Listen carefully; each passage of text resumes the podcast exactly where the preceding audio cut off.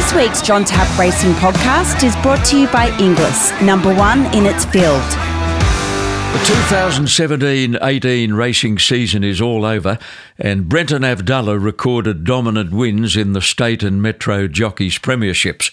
But one New South Wales jockey who chipped away consistently right through the season is Jay Ford.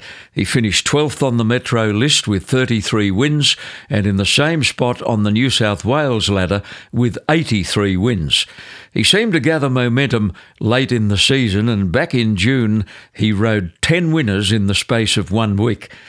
Jay was only 20 years old when he began a fairy tale association with Takeover Target, which took him all over the world and brought him seven Group 1 victories. Now, while he's waiting for another takeover target to come along, Jay knows he's got to make the most of every opportunity, and that's exactly what he did in the old season just concluded. Let's have a yarn with Jay Ford. Thanks for joining us on the podcast, Jay. Uh, my pleasure, John. Hey, looking at highlights for the season, there were quite a few. Alberman was a nice horse you became associated with for Gerald Ryan. Yeah, certainly. Um, he uh, strung uh, three wins in a row this preparation in town and um, probably delivered what he'd always promised. He'd shown um, a lot of ability in his uh, early days um, racing and, and raced very well at, at, competitively at stakes level. So it was good to see him come back this preparation and um, put the three Saturday Metro wins together like he did and um, delivered on, on what he's promised to do um, early on in his career. Does he feel like the sort of horse who'll go on with it, Jay? Oh, look, I think now now um, Gerald's purely training him as a sprinter. I think um, you know he's certainly going to be able to achieve some sort of black type. Um, like I said early in his career, he was placed at stakes level, and and now he's uh, really got his um, eye in and, and, and doing well. I can't see why he couldn't uh, graduate and win um, at stakes level at some stage. Uh, now that they're training him as a pure sprinter. We've had a glut of veteran horses winning races lately, all over Australia. Everybody admires old Destiny's Kiss, who turned 10 during the week. He's won 18 races, he's won 1.4 million, and you contributed to that amount uh, when you won the McKell Cup on the old horse and you won a City Tattersalls Cup early in the season. He's an old marvel. Yeah, he's a he's a marvelous horse, and um, you know you don't see a lot of horses uh, race with the longevity and, and race so consistently as a horse like Destiny. Um, but he's uh, he's just a an iron horse and he races so consistently and he's been a terrific money spinner for, for Joe and Nick and um, you know he, he race he loves the 2400 meters and um, you know he's put together a, a marvelous record and he was uh, good enough to win a couple of listed races during um, last season. Sprite gave you a nice win during the season in the Group 3 Star Kingdom Stakes back in March. Yeah, yeah, no, very good to, to get on the back of him and um, won very well. Uh, she's a terrific mare when right, and um, you know she was first up that day. She sat back and unleashed a, a wonderful turn of foot that we know she can. She has been a little bit inconsistent um, of late through her career, but um, she was cherry ripe that day, and and uh, she showed uh, what she could do. Another smart one you got yourself on, Jay, during the Scone Carnival was Two Excess, trained by Tracy Bartley. Uh, Two Excess won a listed race during that carnival. I think he turned uh, the horse straight into the paddock after that. So Two Excess is one to look forward to. Yeah, I really like this horse. Um, I've only sat on him twice, and he won first up at Scone very dominantly. It was a, a very strong win um, his first foray into to stakes level, um, and then he, he misfired second up, and uh, Tracy wasn't happy with the way he pulled up, so he spelled him. So I think he definitely is one for the future to look for. Um, I think he's got plenty of upside, and judging by the way he won that listed race at Scone, um, he's going to be very competitive in, in group races in the future. You're the oldest of three children born to Ron and Alison, and you were reared in the inner suburb of Ashbury. Now, Jay, there were many horses trained on the Canterbury course in the old days. Those trainers were moved to Rose Hill probably 30 years ago. But had they still been around when you were looking for an apprenticeship, you most certainly would have finished up at Canterbury. You were just down the road at Ashbury. Yeah, that's spot on. If um, if Canterbury was still a, a training centre, I'm pretty sure that that's where I would have ended up being in Ashbury, which is just behind Canterbury Racecourse there. And um, there was a, a, couple of stables um, in my street that I lived in, obviously not used anymore because Canterbury had closed down. But mm. um, so I was always always close to a racecourse or stables growing up. So you started with Rod Craig at Warwick Farm. Rod was the the trainer to teach you all the fundamentals.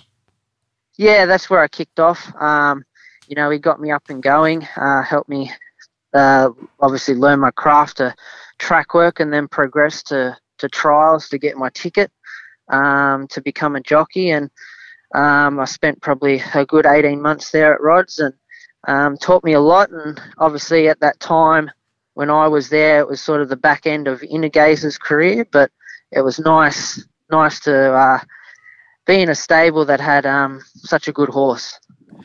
Well, a position became available with Keith Dryden at Canberra, and you decided to make the move to the national capital. This is your first time ever away from home. Yeah, obviously, um, when I got my ticket at Rods and uh, wanting to, to gather more experience, and obviously I was just starting off. I'd only had uh, probably maybe half a dozen rides. Um, obviously, it's just natural to for an apprentice to to shift out to a country area to to further gain more experience and um, get a few wins on the board. And the opportunity came up to come, go down to Keith's at Canberra, and um, it was a decision that uh, worked out very well for me. Um, Keith was a Keith is a great man, and uh, I spent two years down there, and he taught me a lot, and uh, I quite uh, quite enjoyed my time down um, in Canberra. Except for the winter mornings riding track work. Uh, Keith Dryden told me once, Jay, that he always knew how cold it was by the amount of ice on Kevin Sweeney's eyebrows. um, yeah, it was uh, pretty cold. I did two two winter seasons down in Canberra, and um, yeah, it certainly uh, was a shock to the system uh, riding track work in minus five, minus six degrees, and uh, uh something that I'm fortunately don't have to really uh, bear these days. Your first winner was trained by a man who would become a very significant figure in your life later on, Joe Janiak. Uh, it was a horse called the Chomboli. The race was a 900 metre maiden at Queanbeyan on the 31st of March 2001. Yeah, um, obviously not knowing what would um, happen a few years later. But yeah, my first winner was for Joe, and through that um, was the start of an association that went on for many years. And uh, obviously, when Joe had runners, uh, you know, he only sort of had three or four in work at any one time. after I'd rode that winner for him, um, you know, we'd always combine whenever he had runners, I would ride for him. But not to know that um, what would progress and eventuate a few years later down the track. You had to wait a while for your first Metropolitan winner, and that was a horse called Freestyler, trained by Amanda Langler, and he won a restricted race at Warwick Farm. That first Metro win is very special to every jockey. Yes, certainly. Um, obviously, you have um, various milestones in your career, and when you, you start out, obviously to to get a win on the board, and then you progress, and, and obviously to get that first city winner is is always special. And um, Freestyler was a horse that I'd ridden um, consistently around Canberra and the Queanbeyan region and won a few times on. And I was lucky enough that um, Amanda and the owners gave me the ride when he went to town. I, I hadn't had many rides in town, only a, a couple. So to obviously partner a horse that, that, that I knew um, in town and to win on was um, uh, special day. Jay, I'll get you to stand by there. We're going to pause briefly on this podcast interview. Back in a moment. For over 150 years, Inglis has led the way in the field of thoroughbred auctions. In 2018, Inglis again sold the most yearlings at the highest average. Last season, Inglis was number one for Group 1 wins and the only auction house to sell a Group 1 winning two year old. They sold four, in fact. I'm proud to align myself with Inglis number one in its field. My guest is popular jockey Jay Ford, who uh, completed a very successful season, yeah, 2017 2018, and we're talking about his early days as a jockey uh, here in Sydney and country areas. Well, Jay, you spent the last two years of your apprenticeship with Kim Moore. Kim was then at Rose Hill, and they were happy days for you. Yeah, no, um, enjoyed my time with Kim, and um, even uh, still to this day, I ride for it consistently and um, learn a lot from Kim. And obviously, when the time uh, to move from Canberra back to Sydney arose, I, would sort of outridden my claim in the country area and was looking to to come back to Sydney. The opportunity came up to come to to Kim's, and um, yeah, I had a fantastic back end of an apprenticeship with Kim. She taught me a lot, and um, you know, we still you know remain good friends out of that. And um, you know, uh, she still uh, um, is a big influence on my career. The first genuine stakes horse you rode, you'd have to say, was Spinning Con. Trained by Kim, he was a gelding by Spinning World. You won four races on him altogether, including a listed race, Jay, the Tattersalls Club Cup. He's a horse who liked to bowl along in front or near the lead, didn't he? Yeah, he, he was a big boy, and um, he'd get out over a distance, sort of a mile to two thousand, and uh, you know he'd bowl along out in front or close to the speed, like you said. And um, I had a good association with him, and he was a good he was a good apprentice's horse. Um, in the fact that you know he, he won a few races in town, and he sort of helped get the ball rolling for me, and and obviously when he stepped up to a listed company, um, Kim and the owners were were good enough to leave me on him, and and obviously, yeah, it was my first stakes winner, so that was always something very special, and to do it for Kim, who was such a big supporter of me, um, made even that more little bit special. Kim had her Group One horse in the stable at the time, Martoom. Now Darren Beadman rode him when he won the Sydney Cup. But you did ride him a few times, Jay, and one very good run I can recall with you on board was in a Doomben Cup. He wasn't placed, but he was right on the heels of the place getters. Yeah, I, I had a few rides on him um, here and there, and uh, he was always uh, such a gentleman horse and always had a lot of issues. So um, I think that was really uh, a testament to Kim's training um, to get him to perform as well as he did for as long as he did. And um, I'm not sure if I, I think I might have won on him once, um, but um, yeah, no, he was a, a great horse and he, he got his Group 1 in the, the Sydney Cup. One day in April 2004, your life changed dramatically. Your manager got a phone call from Joe Janiak wanting you to ride a horse in a maiden at Queanbeyan. Now, there was a Gosford meeting on the same day, Jay, and you were intent on riding at Gosford, but fate stepped in. Yeah, um, I was penciled in um, to ride at Gosford that day. Um, I already had sort of a couple of rides lined up, and uh, Joe called uh, my manager Brian about this horse he had, and obviously having the association with Joe over a few years, he he thought it was pretty smart and asked if I would come down and ride him, and so I switched venues and um, decided to take the trip down the Queanbeyan, and certainly uh, uh, probably the smartest thing I've ever done. Now, did Takeover Target feel like a Royal Ascot horse that day?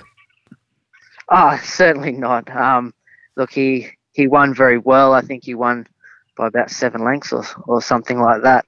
But at the end of the day, it was was only a maiden at Queanbeyan. Um, he certainly won like a, a very nice horse, and um, you know I thought I'd ridden a, a pretty special horse, but you know um, not that I would know that down the track uh, he would end up at uh, Royal Ascot, that's for sure.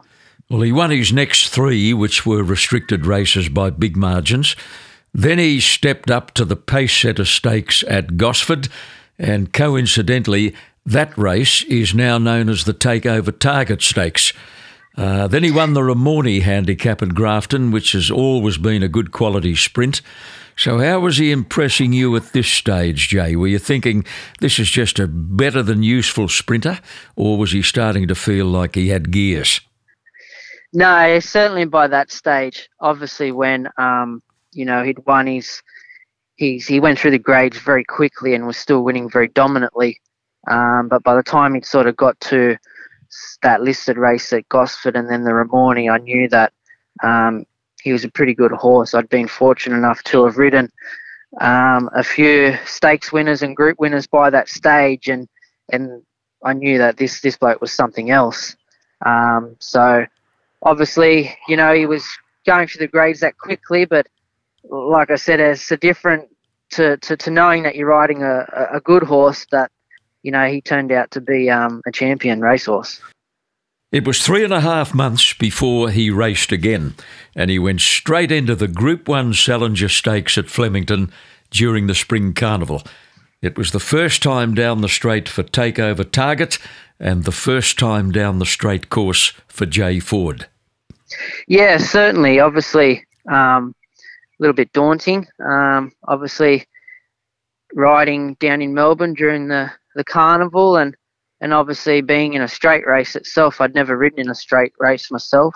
Um, I know on the, the Tuesday before he raced on the Saturday, we give him a jump out up the straight, and um, he took like a took took to it like a duck like to water. Um, mm. they, they said they'd never seen a horse go as quick or as straight up the straight before um, everyone that watched him. So we took a lot of confidence out of that, but still, um, you know, it was uh, a new environment for everyone involved.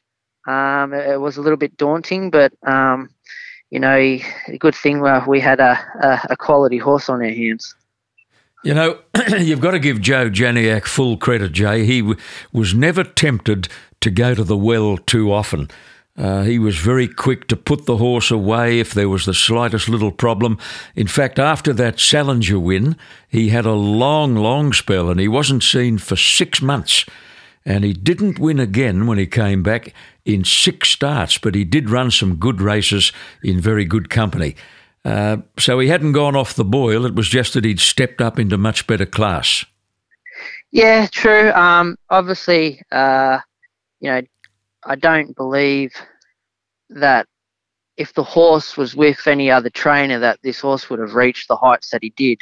Um, Joe understood takeover, and takeover understood Joe, and I think that one-on-one environment um, brought the best out in takeover, and uh, you know he'd done a marvelous job managing him over, you know, he, the longevity of his career, and um, yeah, he, in those starts, he always raced consistently. Um, he, he did have a few little niggling issues off and on, but that that certainly plagued his whole career, and, and that's how Joe come to acquire the horse in the first place. But um, you know, certainly through his career, I think um, Joe did a marvelous job with him, and um, you know, it's a real testament to Joe um, being able to get takeover to reach the heights that he did throughout his career. At the end of 2005, he won a Group 3 and then a listed race at Doomben. Then he had a little freshen, and then came three cracker runs on the trot. He won the Lightning, he ran third in the Oakley Plate, and then he won the Newmarket, his second win down that straight six. Yeah, no, he, he really started to get his straps then. Obviously, um, through those few starts where he, he, he didn't win, um, Joe decided to just drop him in grade a little bit, and that's when he won those two um, listed and Group Three races in Queensland, just to get his confidence back on track, which he did. Mm. And then obviously um, that set him up for a good run down in Melbourne. Um, he won the Lightning first up very well. Uh, second up, he went to Caulfield for the Oakley Plate and struck a very wet track, which he wasn't really accustomed to, but he ran a brave third. Yeah. And then obviously switching back for the Newmarket. Um, at that time, I think he he uh, set a new record for the amount of weight he carried or something that day, and mm-hmm. um, he beat a cracker field and um, you know really put himself in the frame for a Royal Ascot trip, and obviously stamped himself as probably the the number one sprinter in Australia, having won um, the three Group One straight races down the Flemington Straight. Well, what a thrill for young Jay Ford and for Joe Janiak on the 20th of June 2006 when the Australian horse wins the Group 2 King's Stand Stakes at Royal Ascot. Now, how were the nerves on the day, Jay? This was a pretty big uh, essay for a youngster from Australia. Uh, not too bad. Um, obviously, you know, it was uh, amazing to to be given the opportunity to to partner a horse like Takeover um, at such a prestigious meeting like Royal Ascot. Um, it was a new environment for all of us and an exciting trip and the, the start of a international campaign that went on for, for three or four years. So, but also daunting a little bit at the same time. But um, you know, I, I, was confident in uh, takeover, and obviously having ridden him for so long, um, we certainly had that bond together. So. Um, it was a it, it, was an amazing journey, and um, fortunately enough, we were able to win um, on that day at, at Royal Ascot, and um, something that I'll uh, be able to cherish uh, for forever. It must have crossed your mind a million times that very few Australian jockeys have won a race at Royal Ascot. It's something to dine out on. Yeah, um, I suppose I, at the time, uh, I didn't didn't really, I, I, don't really, didn't really think much of it, um, and that is probably through the the whole of um, Takeover's career. But uh, I think as as I've got older now, looking back on it, I probably do appreciate it a lot more now than what I did back then. Yeah. yeah. Um, I, I, probably didn't realize I was probably too young to realize. Like I knew I was riding a great horse, but it's probably taken you know another 10, 10 odd years to actually look back and and realize that what that horse achieved, and I was I was able to be a part of that. Mm. After the King's Stand win, he ran third in the Golden Jubilee. Then you went to Newmarket for the July Cup. He ran seventh, beaten two lengths. Any excuses or problems that day? No, not really. Um, he probably, uh, to be fair, he, he never really liked the Newmarket track. Um, it was very undulated um, as it's hmm. documented, and very hilly. And he just never seemed to really adjust to, to that style of, of race course. Um, his run backing up four days later after his win was a very creditable third. Um, I'm pretty sure, you know, every time he raced at Ascot over the, the following years, he always ran so well. I think out of six times he ran, he, he never finished further back than fourth. Mm. Um, so he was so he was so consistent, but that was just um, takeover. He, he had, had a heart of gold and that will to win.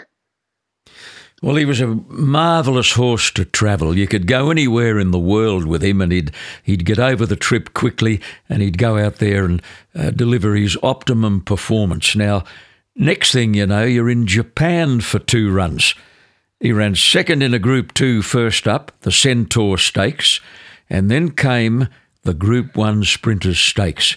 Now, Jay, every horse has its supreme moment, and you think this was Takeover Target's finest moment. Just to give people an idea of how strong the race was, Silent Witness ran fourth.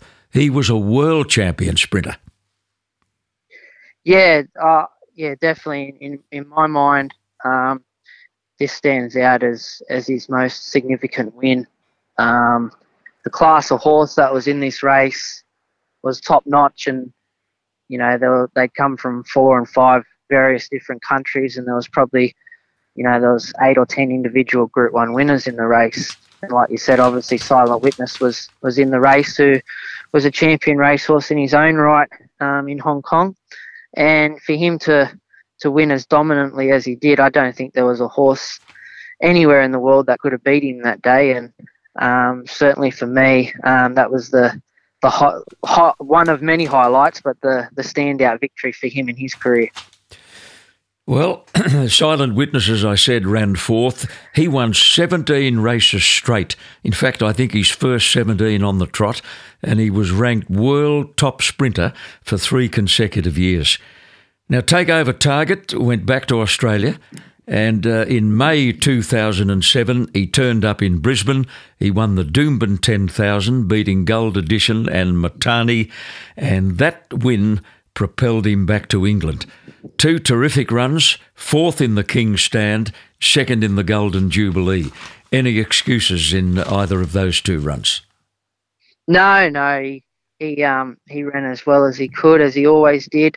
Um, you know, he's just uh, beaten on the day by a couple of better horses, and um, but like I said, over his career, he's such a consistent animal who who always gave 110%.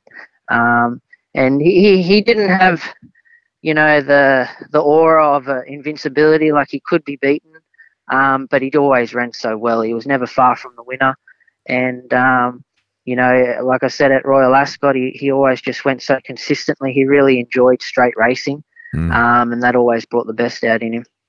He wasn't seen again until the end of 2007. He won a couple of races at Randwick, and then something happened in the Villiers Stakes. Just remind me of the circumstances of that Villiers. Um, it's probably it's something that I don't really look back on, but uh, obviously through EI that year, um, the Villiers was reduced to 1400. Yep. Um, so um, he ran in a couple of races leading up into that, and I think he won both of them actually. And then obviously, because the Villiers was only 14, um, we ran him. Joe decided to run him in that, and he uh, he won the race, but um, unfortunately he he lost it on protest, which um, you know. Uh, I think is a little bit unjust, but you know it is what it is, and it's history now. But um, little bit hard to little bit hard to take that day. Horse called Honour in War uh, won that race. I think he he travelled very wide all the way, so he did a good job too. Yeah, obviously, um, you know, it was a Chris Waller trained Honour in War, and the margin was uh, only very small, uh, and we uh, we gave him I think we gave him about seven kilos weight in difference. Mm. Um, but there, that was like takeover. Um, he, he, the margin wasn't always there, but he knew where to get his head down on the line. But yeah. um, obviously, through a little bit of uh, interference, uh, that which I didn't think was much, it was enough for the stewards to uh, uphold the decision. And although first past the post, he um, was relegated to second. Well, it wasn't long before you found yourself in Singapore in a race called the KrisFlyer International. And again, it was the real takeover target. He was on song that day. Yeah, yeah. No, he he was his horse who he was amazing to travel. He almost did better away from home than, than what mm. he did at home. He certainly enjoyed um, his uh, overseas travel. But um, yeah, no, he was certainly on song that day. Um, he adjusted in the Singapore very well as he always did whenever he travelled, and um, he bounced straight to the front, travelled strongly, gave a good kick halfway up the straight, and um, you know was able to add another Group One to his resume. Well, that took him back to England, another second in the King's Stand, which was by then a Group One, and fourth in the Golden Jubilee.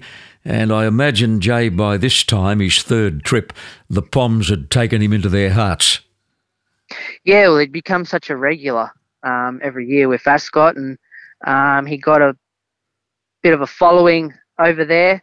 Obviously, over here, he was already a, a cult figure. He, he was a real people's horse, and everyone followed him. But um, he'd become nearly an, an, an, honorary Englishman the way he was going, turning up every year. And yet again, mm. although um, he didn't win, he ran um, two great races. His second was behind a horse called Equ- Equiano, um, who was uh, turned out to be a multiple Group One winner.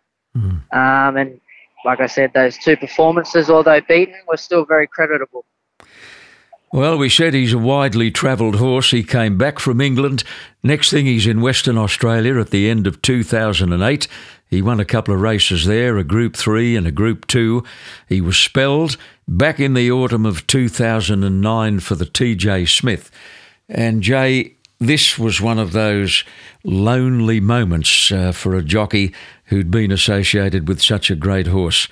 you suddenly found out uh, that you would not be his jockey in that TJ Smith Stakes. Yeah, um, certainly at the time, uh, I was gutted by the decision. Um, but obviously, at the end of the day, it was in the best interest of the horse, and, and, and obviously, I, I respected that. Um, obviously, he'd come back off a few long layoffs, and he was starting to get on a little bit in years and trying to do the right thing by the horse. Obviously, I'm a natural uh, lightweight jockey, and um, obviously, in those weight for age races, he would be carrying a lot of dead weight. So, uh, Joe thought best to use someone that, that, that wouldn't be carrying so much dead weight. So obviously I was, you know, disappointed naturally um, to have to give up the ride on a horse that I'd ridden, you know, throughout his whole career. Um, but obviously I had to respect that decision. Joe said I would be, um, you know, straight back on him next start. And mm. obviously it was disappointing to, to, to watch him win and, and not be on him. I was still, you know, glad that the horse won.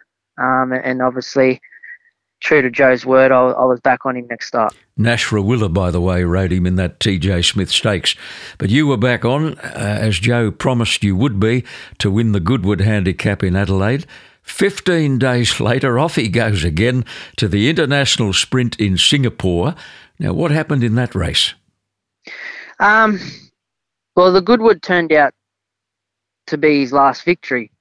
And um, obviously, then from then, uh, Joe, we went overseas again, went to Singapore, onwards to England as we'd done the previous year. Mm. And um, no, look, he, he didn't perform in Singapore, and um, you know for for whatever reason, but he just didn't fire a shot, and sort of that was, um, you know, I think the start of the decline uh, uh, in him, and um, unfortunately, uh, you know, it was um, his his next start that um, everything sort of fell apart. Well, he got back to England. He didn't run in the Golden Jubilee. Um, I think he had a temperature there and was scratched. Yes, yeah, temperature. So his last race start, Jay, was on the 10th of July, 09, the July Cup at Newmarket, a track that you said he hadn't liked and hadn't savoured the previous time he'd been there. He was beaten 4.6 lengths into seventh place, and sadly, disaster struck during that race. Yeah, certainly. Um, obviously, that was going to be his last ever race start, and um, he, he travelled well throughout the run. But obviously, when um, I felt for him, he didn't find like he usually did, and and sort of over the concluding stages, I felt him go amiss, and uh, when we pulled up, the, the damage had been done, and um, I remember spending pretty much all afternoon at the vet hospital in Newmarket because um, they didn't know whether they'd be able to save him or not. And, mm. um, fortunately, they were able to save him and, and, and perform surgery and uh, put some screws and that in his leg, and um, that that was uh, the end the end of his racing career. Five screws, in fact, were inserted into a very badly cracked cannon bone, and Joe was able to get him home eventually, and the old horse lasted until 2015 when he was very badly injured in a paddock accident and had to be put down. Yeah, certainly. Um, you know, it was good to to know that you know we, Joe got him back here and he spent probably the best part of five years living in a paddock eating grass and sort of enjoying his retirement. Um, unfortunately, I remember Joe ringing me um, on the morning of, of his accident, mm. telling me that um, he had he, had been put down, um, and it was from that leg, uh, just a pure, simple. He was lying down on the ground and, and went to get up. Um, in the morning, and that leg that had all the screws in it gave way and, and it yeah. broke again. And um, unfortunately, they, they had to put him down. There was nothing they could do for him. Takeover Target wasn't your only Group 1 winner, Jay. You rode a horse called Hotel Grand for Anthony Cummings. He won two Group 1s, a Spring Champion Stakes, and a Randwick Guineas. Yeah, he was a he was a super horse, and although he won two Group Ones, we we never actually got to see the best of him. Um, he uh, was a very aggressive horse. Um, he would uh, go very hard in his races, but even though he went very hard in his races, he could still find that next gear when you asked him for it. And, mm. um, uh, I was fortunate enough to ride him the majority of his career, his short career. He only had about eight, eight or so starts um, until unfortunately he uh, he he uh, broke down, done a sesamoid. Um, but I, you know, he, I won two Group Ones on him. I rode him in a Cox Plate. Uh, he looked like a, a, a serious horse who I thought could have gone on and won probably something like a Caulfield Cup or, or, or a race yeah. in that nature. Mm. Um, but unfortunately, he broke down in the Rosehill Guineas after he'd won the Randwick Guineas. And, um, you know, he's unfortunately never raced again, but went on to stud. And uh, for a few years, he uh, performed his stud duties up in Queensland. The Spring Champion Stakes has been a good race for you. You won it a second time on Monaco Consul. Yeah, um, another horse who this one a little bit different. I sort of was on an. I was actually booked for another horse earlier in the week. I was on a, a Hawkes trained horse. Um, name escapes me at the moment, but um, anyway, it, it wasn't decided they weren't going to run with it, and um, you know I picked up this ride for Mike Moroney um, the next day. Mm. Uh, all he'd done is won a, a, a maiden in New Zealand, and obviously come race day he started uh, very long odds. He was about 60 to 1 or so. And he got back, and uh, it was a very heavy track that day, and just loved the ground and just lengthened like as if he was skipping across, the top of the ground. Yeah. Um, come from back in the field and, and just swamped them. You know, he won very impressively, and that form was franked, and he went on to win the VRC Derby. Yeah, he won like a two dollars forty pop the day he won at Randwick. Yeah, certainly. You know, if you weren't, if you didn't know what price he was in the run, mm. um, just by watching him, you know, you wouldn't believe that he was a, a sixty to one shot in the race. You were riding a horse with enormous potential a few years ago for Kerry Parker, a horse called Brilliant Light. He won seven from 28. You won four straight on him. Uh, he won the Ajax Stakes, a Group 2. He won the Doncaster Prelude. He ran third in the Doncaster. Uh, but he always had problem feet, and they just got worse and worse, and eventually brought about his demise. But uh, he's a horse that had Group One written all over him at the time, Jay. Yeah, I think so. Um, you know, he he burst on the scene. I remember riding this fella at his first ever start at Hawkesbury one day, and he didn't um, run anywhere. I think he ran midfield or something, and Mm. I remember saying to Kerry, oh, "This this is a real good horse, this," and um, so I, I, sort of just stuck with him, and he took actually for about four or five starts before he actually won his maiden, and mm. and I was sort of second guessing myself, and I was like, well, I don't know what's going on here, but anyway, once he he won one, he he just started stringing um, races together and uh, building such a imposing record, and he, he went through the grades really well, and um, you know, yeah, I was lucky enough to win an Ajax on him, and and then he won a, a Doncaster Prelude, which mm. got him into the Doncaster itself. And um, he he ran a courageous race. He ran a he ran a very good third behind Rangirangdoo. Mm. Um, and then he spelled after that, and that was sort of the start of his feet troubles. And um, Kerry battled on with him for another 12 to 18 months, but we never really seen the best of him again and um, you know, one thing led to another, and they um, they made the, the, decision to retire him. But um, once again, another horse. You see many of them uh, that they just you, you think they're going to really, you know, go to that top level, but through one thing or another, injury or not, you, you never get to see no. um, the best of them.